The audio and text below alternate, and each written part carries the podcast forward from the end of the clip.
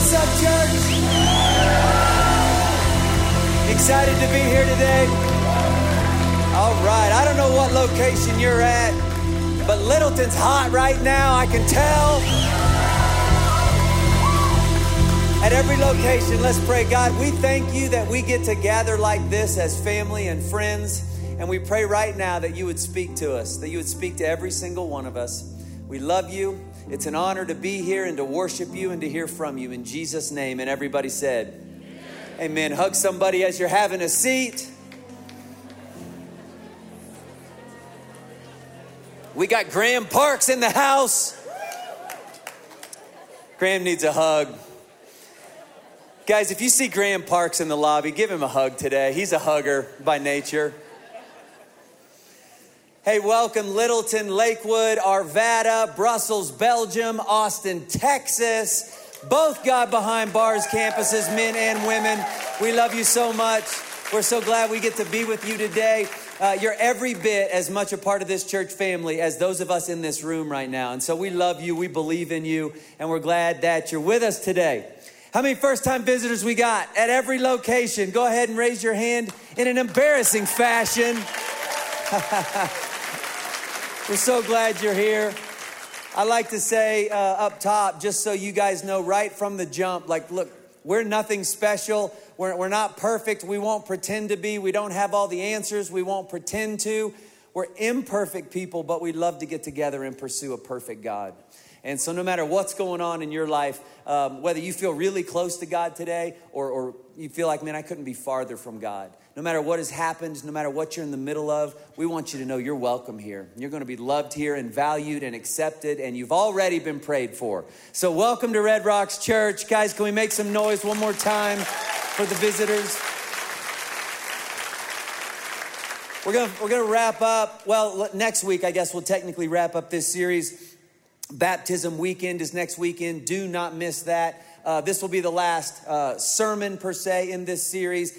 And we've been talking about the characters in the story. We've even been talking about the people who were listening when Jesus first told the story about this dad and these two boys, and one of them goes, and then he comes back to the house. And today, we're actually going to wrap up by talking about the house that he comes back to.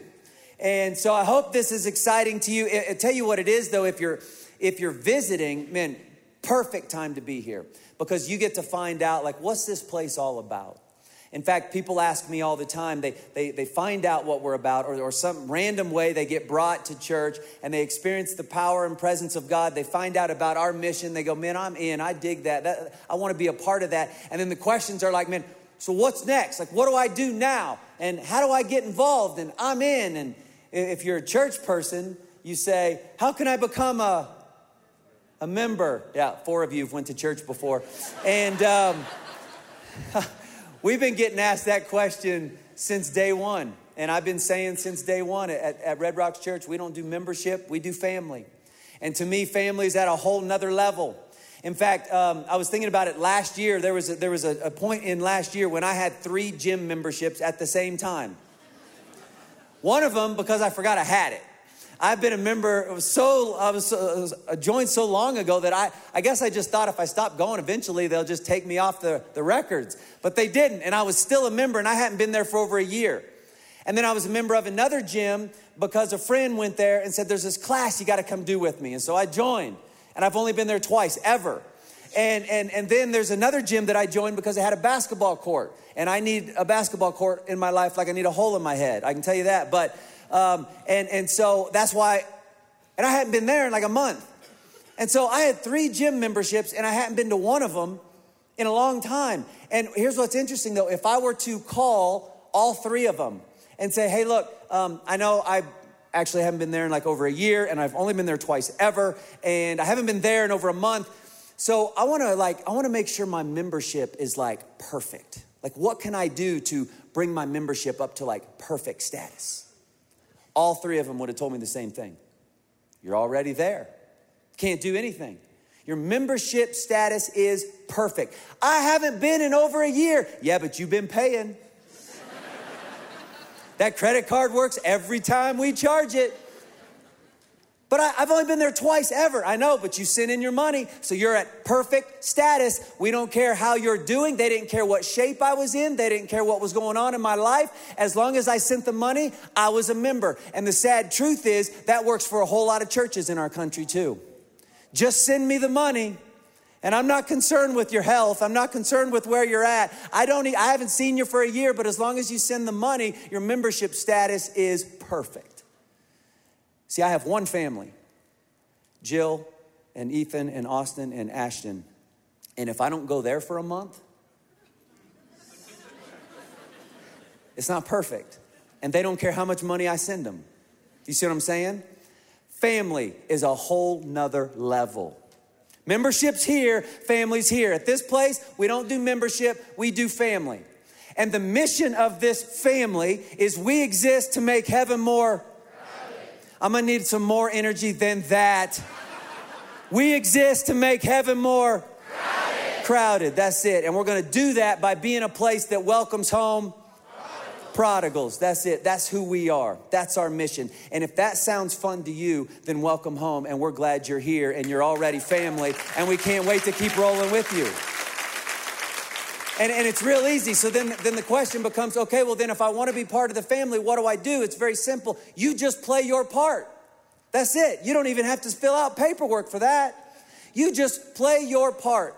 And we could talk about all kinds of ways that you could do that. But I thought, man, this would be a really good way to end this series is talk to the church family about what it means to actually be a place that prodigals want to come home to.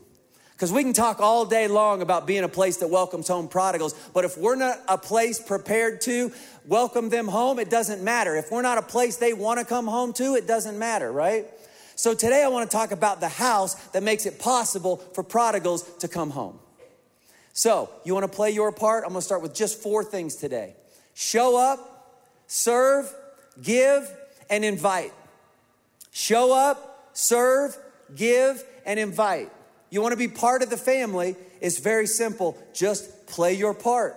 And we're going to break those four down. So let's go back to Luke 15 because in Luke 15, if this is your church, you know this. This is the story of the prodigal son where we get not only what our relationship with God looks like, but what, um, what, what sort of our uh, agenda is as a church family, right? It's where our mission comes from, is Luke 15.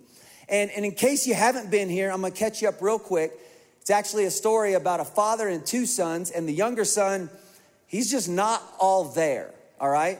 Um, in fact, I was watching basketball with my younger son this week, and, and Ashton, and we were watching the game, and Ashton all of a sudden he looks at me and he goes, Dad, I know what I'm gonna do for my tattoo.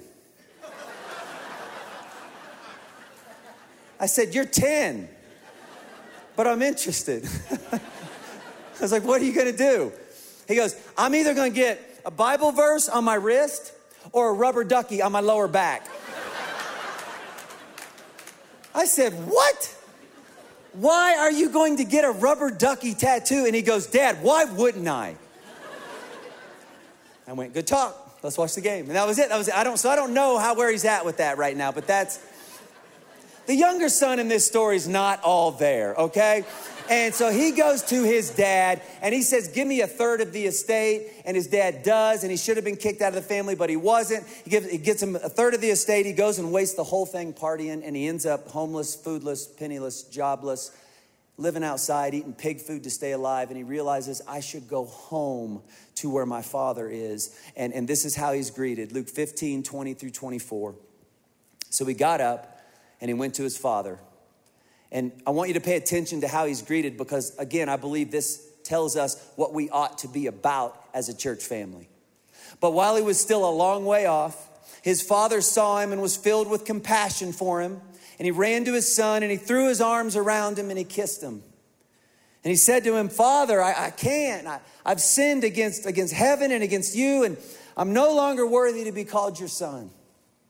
But the father said to the servants, Uh uh-uh, uh, quick Bring the best robe, put it on him, put a ring on his finger, sandals on his feet, bring the fattened calf and kill it. Let's have a feast and celebrate. This son of mine was dead and is alive again. He was lost and is found, and they began to celebrate. This is what we do as a church. We welcome home prodigals, we help them connect with the father and the family, and then we throw parties for them when they do. That's what we do. And if this sounds like a church you'd like to be a part of, then like I said, welcome home, welcome to the family. Let's go. I want to be a part. What do I do? You play your part.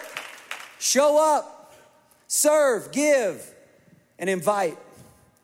If you, if you read the story of, of the prodigal son for yourself, the, the very first thing that happens after the party starts, watch this. Luke 15, 25. I don't know why I said if you read it for yourself, because I knew I was going to read it for you. Luke 15, 25. Meanwhile, the older son was in the field. When he came near the house, he heard music and dancing. I was thinking about that this week. The only reason he heard music, because it was turned up. The only reason he heard dancing, because there's a whole bunch of people dancing. If there's three people in there line dancing, he doesn't hear that from outside, right? No, no, no. For this party, the whole family showed up. The whole family was inside, all getting after it, all stomping on that dance floor. That's why he heard dancing outside of the house, because everybody, a part of the family, was there. And I want to remind you that if this is your church family, the party doesn't work without you. It just doesn't. And I want to ask you to begin to change or shift your mind when you start thinking about how you come to church, why you come to church, what's on your mind as you come to church. Because I heard some statistics recently and, and I was shocked, but then I was like, but I see it.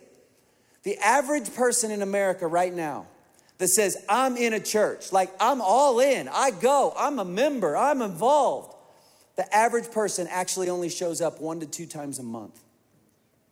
And I started thinking about that this week, and I thought, well, I get why. It's because we go to church with me on my mind instead of a mission on my mind. And when I go to church with me on my mind, I got so many options in life right now, and kids and sports and crazy things in the same way you do. And we're all really busy, and we've all got a bunch of things that we could be doing. And especially if you live in a place like Colorado, why wouldn't you want to be outside on the weekend? Like we've got every good excuse in the world. If all I do is go to church with me on my mind, of course I go 25 to 50% of the time. But if I go to church with a mission on my mind and I realize I'm a part of a church family that's throwing parties for prodigals today, that's welcoming them home and helping them connect with the Father and the family, and the party's not the same without me, I'm not going because of me and I feel it today. I'm going because I'm a part of a family that's about a mission and I'm gonna go make heaven more crowded today. You gotta shift the way you think. Me and Ashton were driving to his football game last weekend and we were in the same car going to the same place, two completely different state of minds. I looked over at him and he was game faced. And he was like, I could tell, he was like working things through in his mind. And I was like, bro, what are you doing? He's like, oh, I was thinking about 99 slant X, tight end dump. Like, what? Tight end does what? Gross. No, so stay focused. So, so stupid. Um, welcome to Red Rocks Church, youth group for adults. Um, he was all, he was thinking about the game and he was game faced. And, and I was the opposite. I honestly, what I was thinking about before I asked him what he was thinking about was, did I bring my chair? Because I really like sitting in my chair when I'm at the game. And where am I going to go to lunch afterwards? Like, that's all I was thinking. Listen, we're in the same car, going to the same place. I had me on my mind. He had the mission on his mind. We're going to the same place, but with a different mindset. I'm going to watch, he's going to work. Some of you come to church to watch, and I want to start asking you to come to church to work because we got a mission right? What if you came to church and it's not just about me and my spot and my seat and my favorite song and my favorite preacher, which, by the way, if you're new to this church, we are not a church built on a single personality. We, and that is a value of ours at the core. We do not want to be a place based on a single personality. We're going to be a place based on multiple voices in one Bible celebrating one God. That's what we're about. But what if you showed up And it wasn't just about me, but it was about the mission. And I'm looking for somebody in the lobby. I'm looking for somebody to say hi to. I'm looking for somebody who feels like, who looks like they might be lonely. They might be new. They might not fit in. I'm here on a mission. I welcome home prodigals. That's what I do. I'll actually meet somebody and exchange a number, ask them to my small group, ask them onto my team, take them out to a meal. Church, you ought to know this by now, but when I say let's close our eyes and pray, you better be peeking. You know this, right? and you peek, and somebody raises their hand and says, I want to start a relationship with Jesus. And in a nanosecond, when we say goodbye, you're over there putting your arm around somebody going, Hey, I couldn't help but notice that you wanted to start a relationship with Jesus. I'd love to show you where the prayer area is. We got books out in the lobby for new believers. I'd love to invite you to my small group. I'm here to throw parties for prodigals today. But we got to shift the way we think and stop coming to church with me on my mind and start coming to church with the mission on our mind. It'll change the experience. And the truth is, is if you do that more times than not, you'll come up to church and you'll go, "Oh, that sounds good," but the truth is, I don't have a clue what I'm going to do. It sounds cool. I'm coming to church and I'm on a mission. What do I do? And showing up's the beginning of the battle. I learned that when, when we first started the church. Uh, we didn't have paychecks and we didn't have salaries and we didn't have health insurance for years into this thing. So we were all working multiple jobs and we we're living in other people's houses and just figuring it out. And one of my jobs I took, I took because of the hours. It was, a, it was an overnight job. So I became an on call chaplain at St. Luke's Hospital. And believe it or not, in the life of this church, we have pagers that clipped on our belt. You guys remember the pagers? We had pagers. I didn't actually clip mine on my belt because way too cool, but um, you know the game. And so they, I, my pager would go off in the middle of the night anytime somebody flatlined. And I would go up to the hospital and I would spend time with the family of the deceased. That was my job. But I, I took it because not only did I consider it an, an, an honor and a ministry opportunity, but I could do it all night and then I could be at church during the day. So it worked. So when I go to train for this, the, the, the actual day chaplain is walking me through, and she takes me into a room. First room I ever was supposed to be a chaplain in. And it was a young couple, and their child had just died.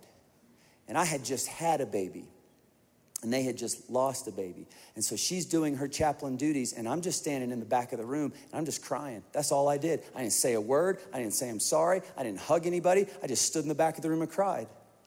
And we walked out, and I could tell she was like, I don't know if this is gonna work out. and I was like, I know, you don't even have to say it. I know. I froze.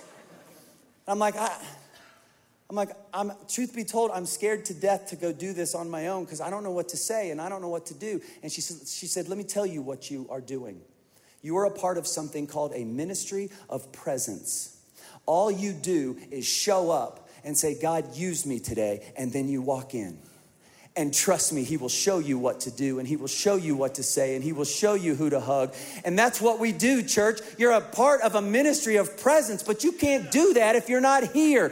Imagine if 13,000 of us this weekend hit the parking lot and said, God, I don't know who I'm gonna run in today. I showed up, I'm here. Would you use me to minister to somebody? And then walked in. Imagine the kind of church we build. And can I just say this? You'll help whoever's up here preaching when you do what you're doing right now. Engage with the speaker. Too often we come to church and we fold our arms and we watch. And you need to remember you're part of every service. You're not here to watch a movie, you're here to be a part of a mission. So engage with the speaker. Clap, say amen unless you're weird, okay? Some of you are like, I don't get that. hey, for real, laugh even when it's not funny. You're part of the presentation of the gospel every single week. We're not coming to watch, we're coming to work. It's not about me, it's about a mission. Who's in? You ready? All right.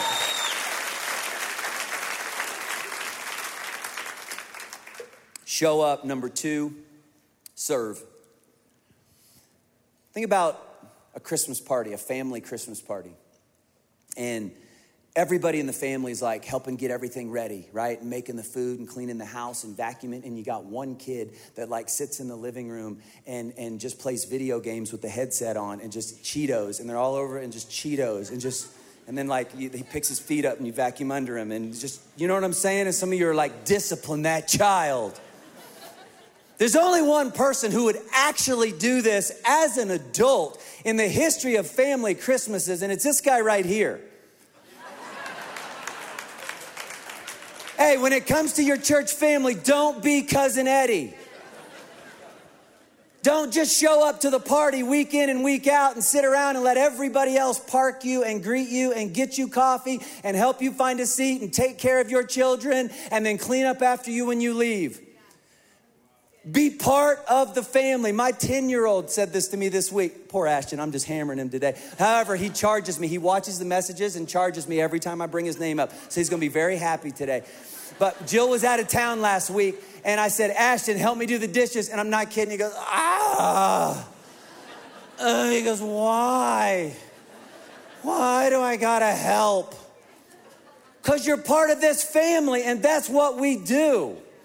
And I'm telling you, every time you say, I'll serve, here's what you're doing. You're not parking cars, you're not making coffee, you're not shaking hands, you're not finding seats, you're not picking up trash, you're not working with children, you're not working with technology. Let me tell you what you're doing. Every single time you serve, you are running out into the driveway and you are welcoming home prodigals. That's what you do every single time you serve at this church. Quick, Bring the best robe and put it on him. Put a ring on his finger, sandals on his feet. Bring the fattened calf and kill it. Let's have a feast and celebrate. This son of mine was dead and is alive again. He was lost and is found. And they began to celebrate. It took an army to put on this party. You get the ring, you get the robe, you get the sandals, you feed the calf and fatten it, you prepare it, you cook it, you serve it, you set the table, you take care of the music, you clear an area for the dance floor. We'll all clean up together, right? That's what it looks like to prepare a house to welcome home prodigals and then help them connect with the father and the family and throw parties for them when they do. It takes everybody. So if this is your church and you go, you know what? That's it. You're right. And I need to, I need to be a part. I want to play my part. I want to play my part. How do I do it? Couldn't be easier. Go to the website, go to the app, hit the serve button. I want to serve. How do I serve? Hit the serve button. That's it. We'll take care of the rest. And it won't just give you a chance to welcome home prodigals and make a difference in somebody else's life, it'll also change your life in the process. I'm telling you, watch this. My story is a little different on how I guess Red Rocks found me is I got the privilege of coaching second grade football alongside Shawn Johnson. So I got to know him personally before we started looking for a church, but he never pressured me, never, you know, nothing like that. It was just he always had gear on, and I started asking questions. And then uh, early December, and this was nine and a half years ago, a friend of mine passed away, and it hit me pretty hard. I was kind of lost. So I reached out to Shawn, and that's when he brought more of the, the conversation of God and church into my life. And he didn't have all the answers, but he just kept asking questions. And, you know, I left it with a very open idea that God does exist. Now, nine and a half years later, I know God exists. I've felt it. And so that weekend, we decided to head to Golden up to the Big Red Barn. It was in the first year of being up there. Um, ended up becoming friends with one of the greeters at the front door. And then um, right after that was one of the services about stepping up and actually serving. And we discussed it as a family, and my wife was very interested in the idea. And after getting to know some of the team that were greeters, um, he invited me to sign up. You know, all the volunteers I've worked with have truly been some of the most genuine and some of the best people I've met. You get around it, you get to talk to them, you get to do life with them, you get to do church with them. It's a blessing to have so many volunteers, and it's I'm blessed to be able to volunteer. Early August of this year, um, was suffering some back pain, some back problems, had a minor accident, felt some something go in my back. I was actually seeing a chiropractor at the time, and when he sent me for an MRI. Got the phone call the next day that we had the results, needed to come into the office. Right then and there, I didn't know how bad, but I knew it was serious. He wasn't able to completely diagnose everything, but he did find three tumors in three different vertebrae on my back. Wasn't 100% sure it was cancer, so that progressed into the more, more scans. And I remember it was an evening, I was actually at my son Lyle, um, one of his sixth grade football practices. The phone rang, and he had to break it down that I had stage four esophageal cancer right above my stomach. Got off the phone with him and just kind of walked by myself. And at that point, I just, I didn't know what else to do. I, I gave it to God. I said, I can't do this by myself. There's no way that I can fight this all by myself. Every day since, I give it to God every day. And I can get through the day because I have His help and also the blessing of having the Red Rocks family. Through the grace of God, I still have the ability and the willingness to fight. So I'm not going to give up on this. I have cancer, but cancer doesn't have me. I can't say I'd have the same experience if if I wasn't stepping up to serve and being connected, being involved everything about this I don't think would have been as life changing for me. Looking back on the whole treatment process, I'd say 80% of the people that reached out and were constant contact were either Red Rock staff, Red Rock volunteers, or just people and families that I've been blessed enough to cross paths with by being a member of Red Rocks Church. The spot on the esophagus is almost undetectable on scans and the spots in the liver, they know they're there, they can't, they're so small they can't measure them. It's been a complete game changer by you know, one person reaching out and inviting us to church. I wouldn't even know where to begin to say thank you. Whether you're a volunteer, you're a staff member, or you're just a member of the church, it's, it's thank you for being part of that church family. It's what makes it so special.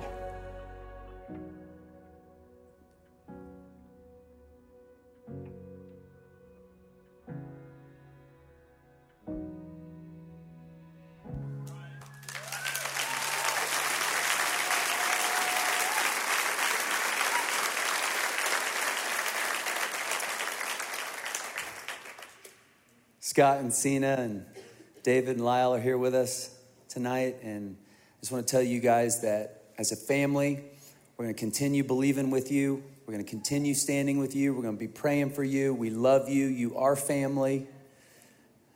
And I'm proud of you. I'm proud of the way you're fighting.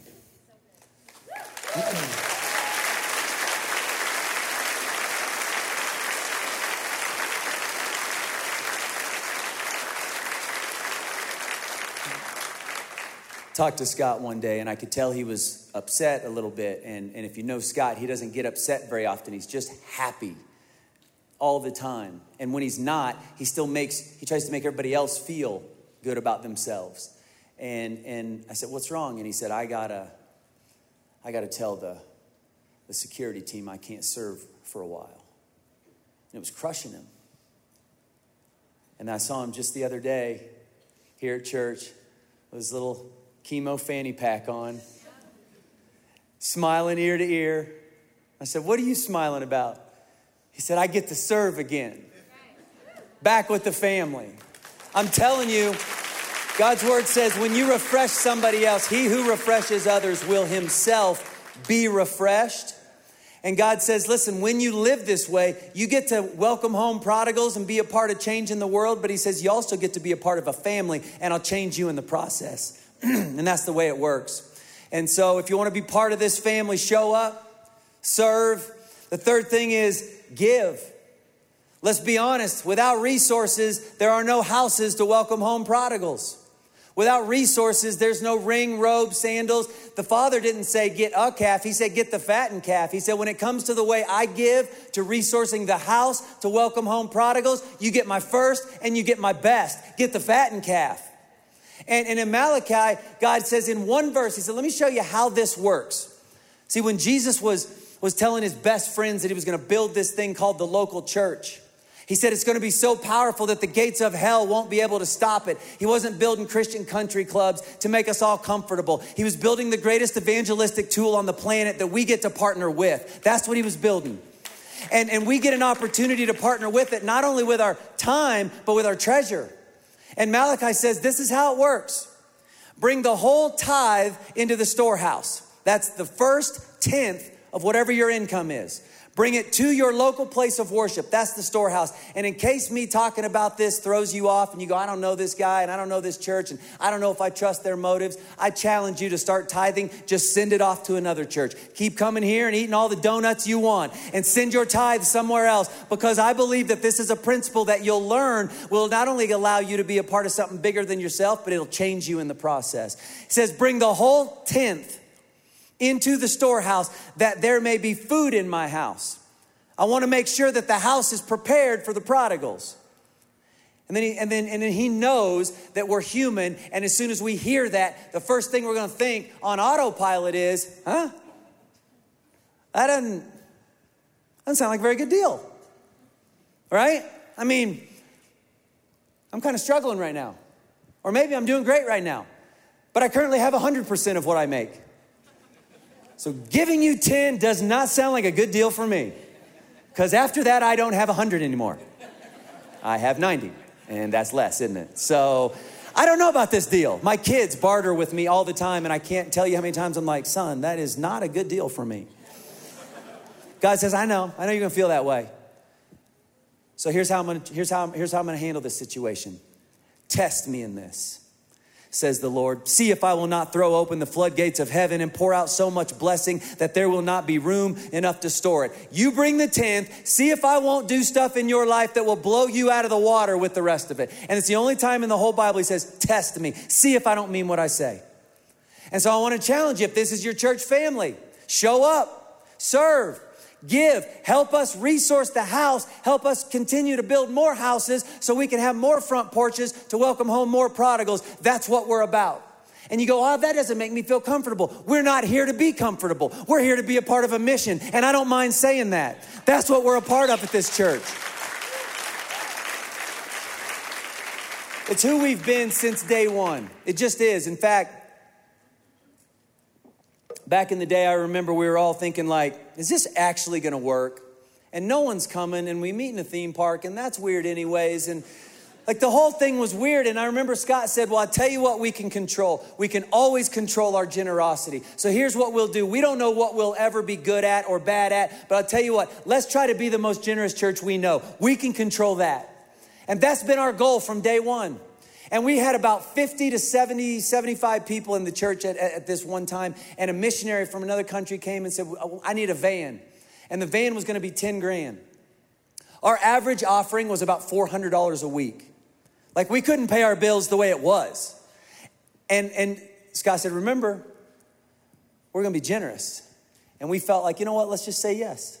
So we told the missionary, we're like, Got it. Yeah, we'll buy you a van. Didn't have a penny. Got it. Checks in the mail. And we went to the church, this little group of people, and we said, guys, let's be crazy, let's be generous. And we came up with 10 grand, this little group of people, and we were so excited. We were about to send this check off to this missionary, and all of a sudden, no joke, the fire department, a guy from the fire department, a fire marshal, comes to the little little building at Heritage Square, and he says, "Oh, the way that stage is, is constructed isn't right. and It's got to be redone. And and in fact, you're shut down. You can't have church here next week until that's fixed. And it's going to be like six grand to fix it."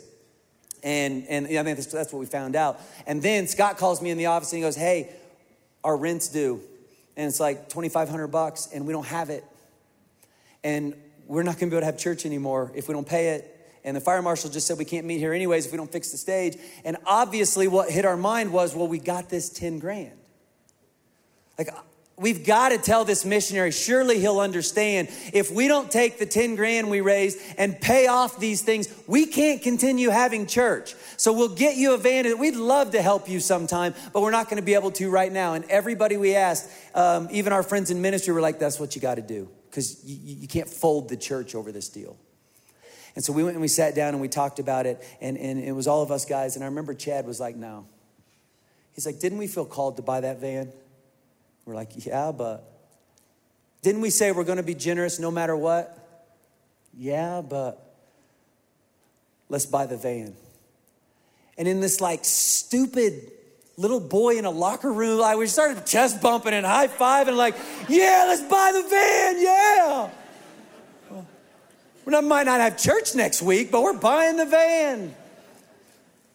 The next day, we get a phone call from a pastor from another state. You can't make this up. He goes, I was praying this morning and God put you on my heart. I think we're supposed to give you some money. Do you guys need some money? And sent us almost to the penny what it took to fix the stage, pay the rent. We had church, and we're still here today having church, and we're still challenging each other to be crazy generous. It's who we are. And if this is your church and you're already a part of the church in this way, can I just say thank you? My gosh, thank you. And if you're not and you go, okay, how do I do it? Same thing with Serve. Go to the website, go to the app, hit the give button. Can't be more simple. But I want to say thank you. Thank you to those of you who do show up consistently. And thank you to those of you who serve. And thank you to those of you who give. Because of your generosity with your time and your talents and your treasures, we are getting to do things that we never dreamt possible. In fact, when we went to Heritage Square, and said, let's start being generous and started having service in a red barn, it looked like this. When we left, it looked like this. That's a line of people trying to get in. I just believe we've learned over the years this principle that God means what He says. When I give Him my first and when I give Him my best, He does things we could never do on our own. It's just a principle that we live by. And because of your generosity, we don't just get to experience that stuff around here. We got to start a church because of your generosity this year in Austin, Texas. And here's a picture of it. Would you go ahead and put that up? That's our Austin campus right there. That's a, that's a picture of worship. And, and they are going strong. They're a few months in. And so far this year, 31 people have raised their hand in Austin, Texas and said, I want to start a relationship with Jesus Christ.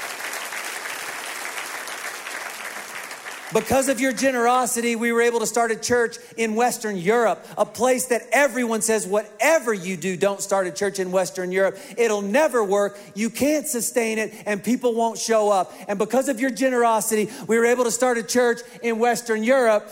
And so far this year, 20 people have given their life to Jesus and are going to heaven. Your giving makes a difference. I want to get this number right. A little over five years ago, we came to you as a church. We said, You guys want to get real crazy? And you want to, you, you want to open some, some campuses in some prisons? They'll never be able to pay us back. They won't be able to sustain themselves. It will cost us nonstop. And, and most of you will probably never have someone in person say thank you to you. You still want to do this? And all the church got all fired up and we said, let's go. And so we decided. And listen, in the last five years, get this 2,822 inmates have realized God's not done with me. My life is not over. He's just getting started. And they've made that decision to put their faith in Jesus. That's because of your generosity. And we're not going to stop. We're going to keep opening those campuses. We're going to keep opening more around town. Listen, because of your generosity, just since 2018, just since the beginning of last year, 6,612 people have put their faith in Jesus. What you're doing matters. That's why we don't show up and say it's about me. We show up and say, no, it's way bigger than me. I'm a part of a mission. And the last thing I want to challenge you to do is invite. Go back and look at the story and watch the, what the dad does. He's already spent, he's already lost a third of his estate. And then he says, Get the robe and get the ring and get the sandals and get the fattened calf. And he throws the party and everything it takes to put on the party. But, but understand what he does then he goes out into the driveway and invites both boys to come into the party. One who's been real distant for a long time, one who's been living at the house but's been suffering from religiosity and he's never actually he's not actually been close to God, the father in this story. He's just been doing a, a bunch of spiritual exercises to look like he's close and the dad realizes both of these boys need a party, but they're not going to experience it unless somebody goes out of the house and invites them to come in. And so that's what he does. He says, I'm throwing a party here for prodigals, but it won't matter if we don't bring the prodigals to the party. And so I want to challenge you to start taking some risks in your life and start realizing, you know what? Our church isn't perfect, but when we get together and Jesus is the focus, he promises us that his presence is with us. And I just believe they'll experience that. And so I'm going to take a risk and I'm going to invite them. And when you do, he does miracles, doesn't he? You don't have to give your life to God at a church. You don't have to have encounters with God at a church, but he loves to use it. In fact, I want to do this at every single location.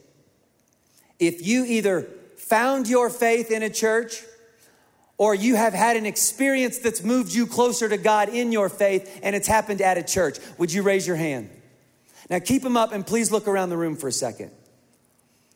That's why Jesus got so excited when he told his best friends, I'm building a church and the gates of hell can't stop it. Because he's building the greatest evangelistic tool on the planet, excuse me.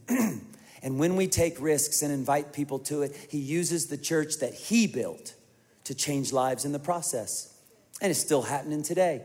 Here's a testimony of a woman that we filmed actually a few years back. And, and I think it's so appropriate to show today. So go ahead and check this out. Well, I, I grew up in a Catholic home with middle aged parents and traditional values. And I can remember as a child going to confession and not having any sins to confess. So I would make some up and then dutifully say my Our Fathers and Hail Marys. But by the time I was 17, I didn't have to make up sins anymore. I was pregnant and I was experienced with the hallucinogenic drug culture of the early 1970s. Um, when I was 20, I had uh, just recently married my drug dealer. I was strung out on IV drugs, and I took my two year old son to the house of a stranger and left him with a piece of paper that had my mother in law's phone number on it. And I walked to a nearby bridge over the turnpike and I jumped. My life was a mess. I had contracted hepatitis from my Vietnam veteran era friends sharing dirty needles. I had taken money from my son's piggy bank to buy heroin, and I was having an affair with my husband's best friend. I didn't know who I was. By the time I was 22, I was separated again from my husband after one of our many fights. My son and I were living with my parents and my life was going nowhere. And I was invited to a prayer meeting at a local church, and I went. Um, I met a woman there who had something special about her, and I felt compelled to talk to her and find out more about that. And so I met her out in the parking lot after the prayer meeting, and I remember it was dark. It was a starry night, and we could have been the only two people in the world at that moment uh, because the conversation that we had and the prayer that she prayed with me, it changed my life forever. God gave me a new name, a new identity, a new life, a do over. Everything in my life that I had done wrong, He made right.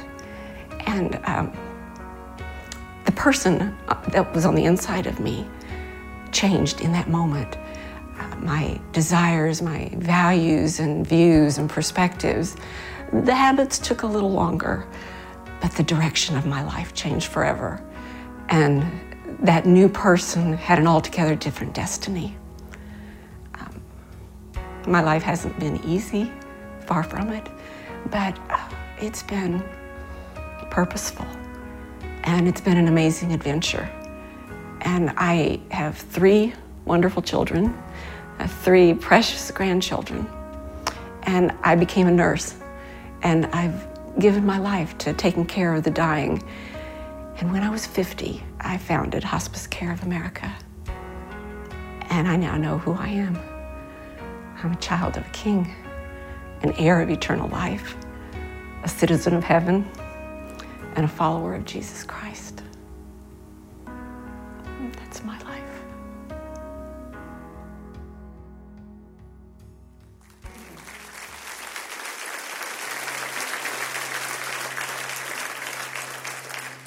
It's, it's, not the first time that we've, we've actually shown that video. We showed it a few years ago, and, and, and we did so um, because that testimony is, is very special to me because that's my mom.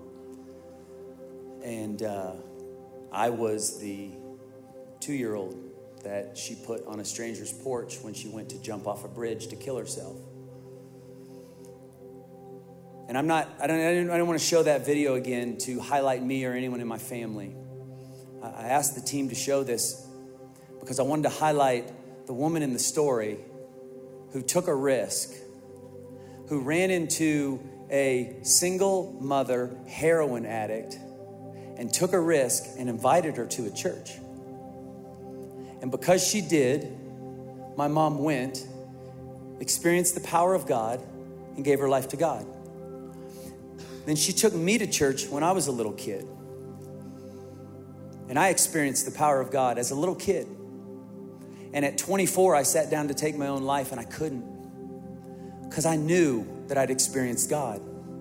And I reached out to my friend Eric, who's here today, and he took me to a church. And I experienced the power of God and I gave my life to God. And, and I've been now taking my boys to church. And my youngest son, Ashton, who I've given a hard time today, he's now given his life to God and he's getting baptized and going public with his faith next weekend. Now listen, this is the power of partnering with the local church. Because one person took a risk on a heroin addicted single mother and invited her to church. Look, get this. Three generations of people are now going to heaven and counting on one invite. Think about what God could do in and through your life, in and through your story, and in and through your church family. It's not just showing up for me, see? We're showing up on a mission. And what we know is, is that God's gonna do work in us along the journey and in the process. But we're part of something bigger than ourselves. And so I wanna ask you if this is your church family, would you begin to ask God? Maybe you're doing all those things, and if you are, thank you, let's go. We got a lot of ground to take. And if you're not, don't get overwhelmed or feel guilty. That's not my intention. But maybe just ask God, hey, where do I start? I'll start with one of them. Help me start slow. Help me start small. But I want to be a part of this thing. I want to be a part of what you're doing. I want to be a part of making heaven more crowded. I want to be a part of welcoming home prodigals, helping them connect with the father and the family, and throwing parties for them when they do. That's what I want to be a part of. That's what this church is about. Let's pray. God, I thank you that you are with us right now. I thank you that you gave us this amazing gift of the local church, and we get to come together as friends and family and, and celebrate you and what your son did on the cross when he died to pay the price for our sins. I thank you that we get the opportunity to respond to that today. And God, I pray that you would do something so special in and through us. And I pray for some of us, it would begin right now. In fact, with everyone's eyes closed, would you I want you to respond to something that God might be doing in your heart. The first question is this is you're a Christian already. But today you go, you know what? I want to go deeper. I want to I want to be a part of the church family. Maybe it's not this church family. Maybe you're visiting and you got another church family in mind. Praise God. But you say, God, I want to be a part of the capital C, the church family. And I'm asking you to use me to make a difference in this world. If that's you, just raise your hand. We're just going to ask God to recommission us into being about His mission today. Yeah, praise God. And the second question is this is you don't have a relationship with Jesus yet, but you can tell he's doing something in your heart. We've been talking about the house today, but the truth is you know God's calling you home to it. He's calling you into a relationship with Him right now. You can feel it in your heart. You know it. This is my moment. I need to ask Him to forgive me of my sins. I want to make Him the Lord of my life. I don't know how this is going to work out, but I just know I want to start following Jesus and I want to make that decision right now. If that's you, raise your hand. I'm going to say a prayer for you. Oh, praise God, church. Praise God. Praise God. Praise God. Praise God. Praise God. Raise them up, Brussels. Texas, raise them up. God behind bars, raise them up. God, I thank you that you're with us in this moment right now. I pray that every single one of us would be reminded that we are in ministry. And you've put us where you've put us for a reason. You've put us in the situation that we're in, in the job we're in, in the neighborhood we're in, in the family we're in. And I pray, God, that you would help every single one of us begin to be that light that represents you in the darkness. God, I pray that you would inspire every single one of us to take one more step closer to being a part of what you're doing at your local church. God, I pray you help help, help the local church all the churches. I, I, thank you for all the churches around our cities and around the world today. And God, I pray that you would help us to stay on mission and that we would get to look back someday and go, look what God has done through us. I was a part of that. And I thank you for the eternal lives that are being changed right now. I thank you for all those who are crossing over from death into life right now. I thank you for the eternal lives that are being changed in Jesus' name. God, we love you. We honor you. It's our privilege to get to worship you in Jesus' name. And everybody said, Church at every location, let's worship.